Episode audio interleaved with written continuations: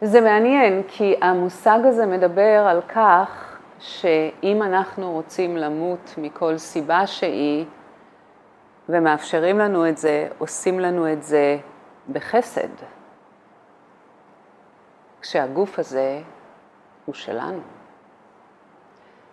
על זה כמובן אפשר להתווכח.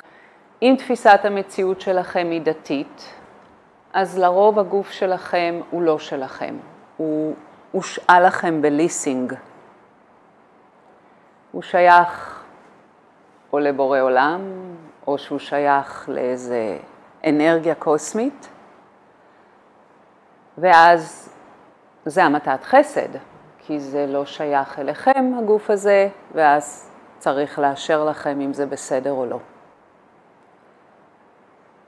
בדתות למשל, אה, אסור לקעקע את הגוף, כי הגוף לא שייך לאדם, ואם הוא מקעקע את הגוף, הוא משחית את הגוף. אז זה מבחינה דתית, ואז זה לא רלוונטי לשיח שלנו, כי אני לא עוסקת בדת.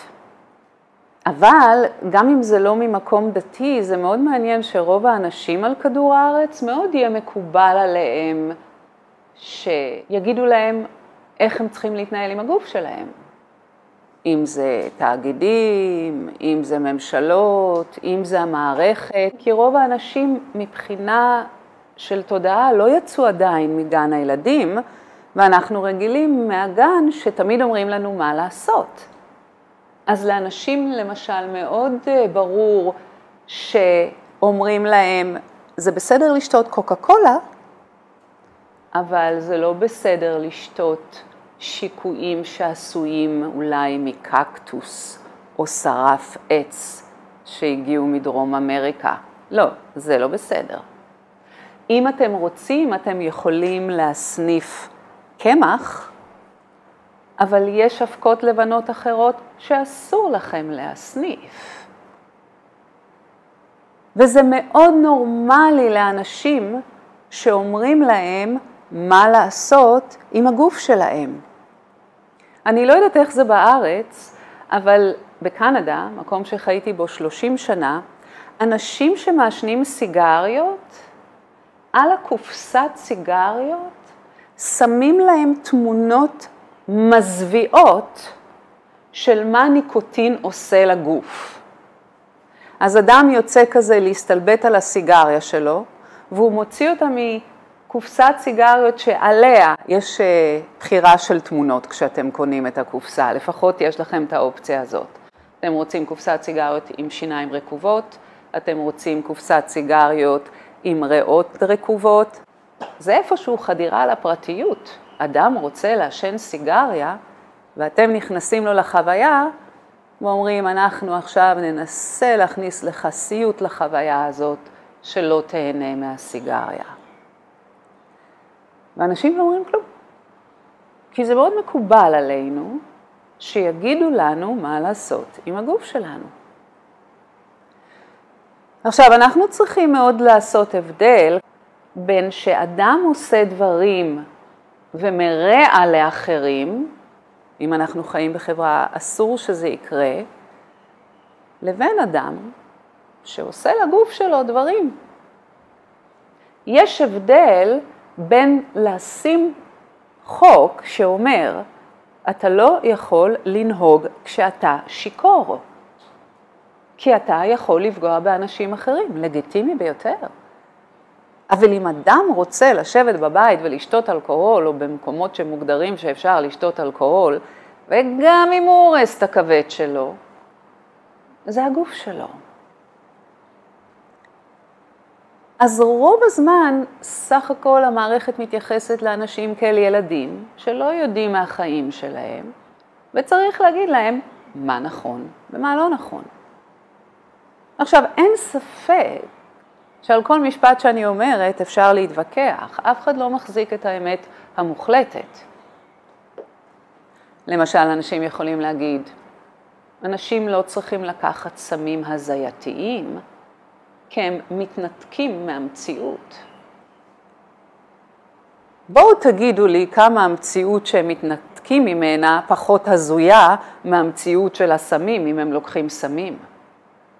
לקום בבוקר כל בוקר וללכת לעבודה שאתם מתאהבים כדי לעשות כסף, כדי שיהיה לכם כסף, לתת חינוך לילדים שלכם, כדי שהם יוכלו ללמוד מקצוע שהם מתאהבים, כדי שהם יקומו כל בוקר לעבודה שהם מתאהבים, כדי שהם יוכלו לאסוף כסף ויוכלו לשלוח את הילדים שלהם ללמוד מקצועות שהם מתאהבים. זה פחות הזוי מהמציאות שאנשים חווים כשהם לוקחים סמים שאסור לקחת? גם על זה אפשר להתווכח. ואז המערכת יכולה להגיד, אבל הבריאות של אנשים, אנחנו מאוד דואגים לבריאות של אנשים. באמת.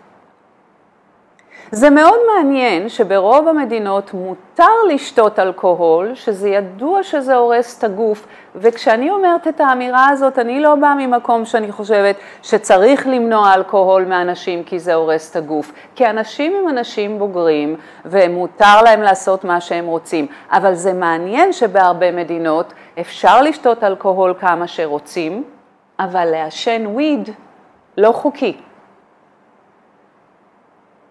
לא בריא? מה הסיבה?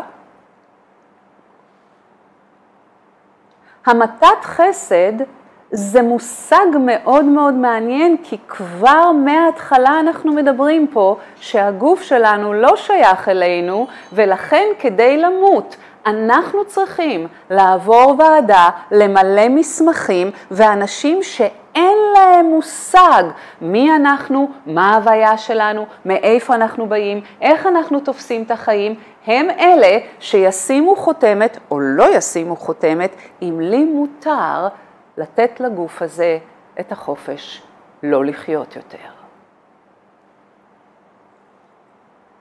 ואז יש את קלישאת הקלישאות שנקראת קדושת החיים. הרבה פעמים מדברים על קדושת החיים. החיים זה הדבר הכי קדוש שיש. באמת.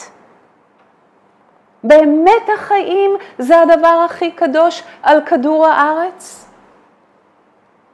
זה קדוש עד שזה לא משרת יותר אג'נדות מסוימות. אם תסתכלו על ההיסטוריה של האדם, אם תסתכלו על המלחמות הענקיות שהיו בהיסטוריה של האדם, אתם תוכלו לראות איך מאות אלפים, אם לא מיליוני אנשים, נשלחו להרג על סדר יום פוליטי או כלכלי. וכולנו יודעים שבפגישות בדלתיים הסגורות, כשהחליטו לאן לשלוח את אלפי החיילים, איפה להתפוצץ או איפה להיהרג, לא הייתה שם חשיבה על קדושת החיים.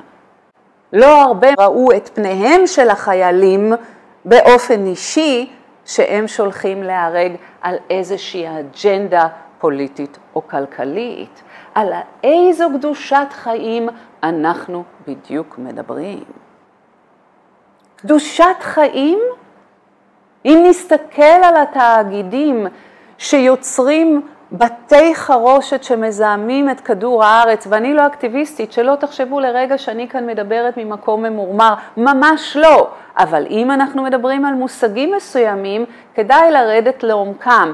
איזה קדושת חיים אנחנו מדברים כשתאגידים עצומים מזהמים את כדור הארץ ואנשים מבוגרים וילדים נושמים ושותים ואוכלים את הזוהמה הזאת ומתים מסרטן וממחלות איומות אחרות, בואו נדבר על קדושת החיים.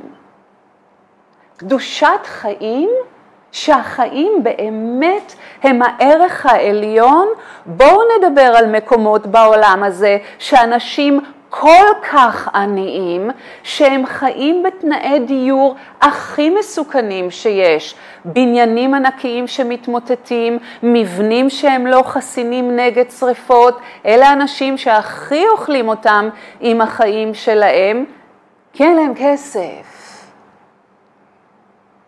אז על איזו קדושת חיים אנחנו מדברים. והנה אנחנו חוזרים לגוף הזה שהוא שלי.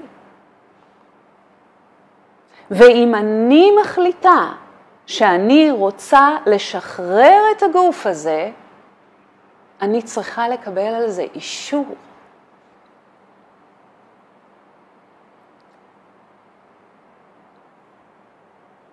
על איזו מחשבה, על איזה תירוץ. לא בחרתי להגיע לעולם הזה, לפחות נשארה לי פריבילגיה אחת להחליט מתי אני עוזבת. ואני כבר אומרת לכם שהשיחה הזאת לא יכולה לשמש את כולם. אפילו ביוגה, ביוגה הדתית, יש הרבה שיח על גלגולי נשמות, שאנחנו באים לפה לעשות שיעורים, שיש לנו מטרה להשלים וכולי, אבל אנשים כמוני שהם לא דתיים, ושכל גלגולי הנשמות והשיעורים והבתי ספר וההשלמות שלא עשיתי בגלגול הקודם שלי, זה לא מדבר אליי. זה מבחינתי סיפורי סיפורים שאני מאוד מעריכה. אם אתם מאמינים בזה, אין כמו אמונה, אי אפשר להתווכח מאמונות, ולהרבה אנשים זה עוזר לשמור, למלא יותר נכון את החללים, שאין להם שום הבנה מה קורה שם, כי להרבה אנשים קשה לחיות בחוסר ידיעה. וכשאנחנו לא יודעים, אנחנו מעדיפים למלא את חוסר הידיעה בסיפורים, מאשר להישאר בחוסר ידיעה. חלק מהחוויה הרוחנית היא להבין שהדבר היחיד שאני אולי יודעת באופן מוחלט זה שאין לי מושג מה החיים האלה. ועד שאני לא שחררתי את המקום הזה, שזה סבבה לא להבין מה קורה פה, לא הייתה בי שלווה. אז אם גלגולי נשמות וקרמות ושיעורים מהיקום, מאלוהים, משיבה, מקרישנה עוזרים לכם, אז אין ספק שאתם לא יכולים למות מתי שאתם רוצים, כי אתם צריכים למלא פה איזשהו תפקיד. אבל זה לא עובד עם כולם. יש אנשים שלא זקוקים לסיפורים ושהם פשוט חיים ברגע. ואם אנחנו חיים ברגע וכל החיים אומרים לי לקחת אחריות על הגוף הזה, אז מן הסתם גם יש לי את הזכות כשיגיע הרגע להחליט בלי שוועדה תחליט בשבילי ובלי שאני צריכה לעבור בירוקרטיה אם אני רוצה להישאר בגוף הזה או לשחרר אותו.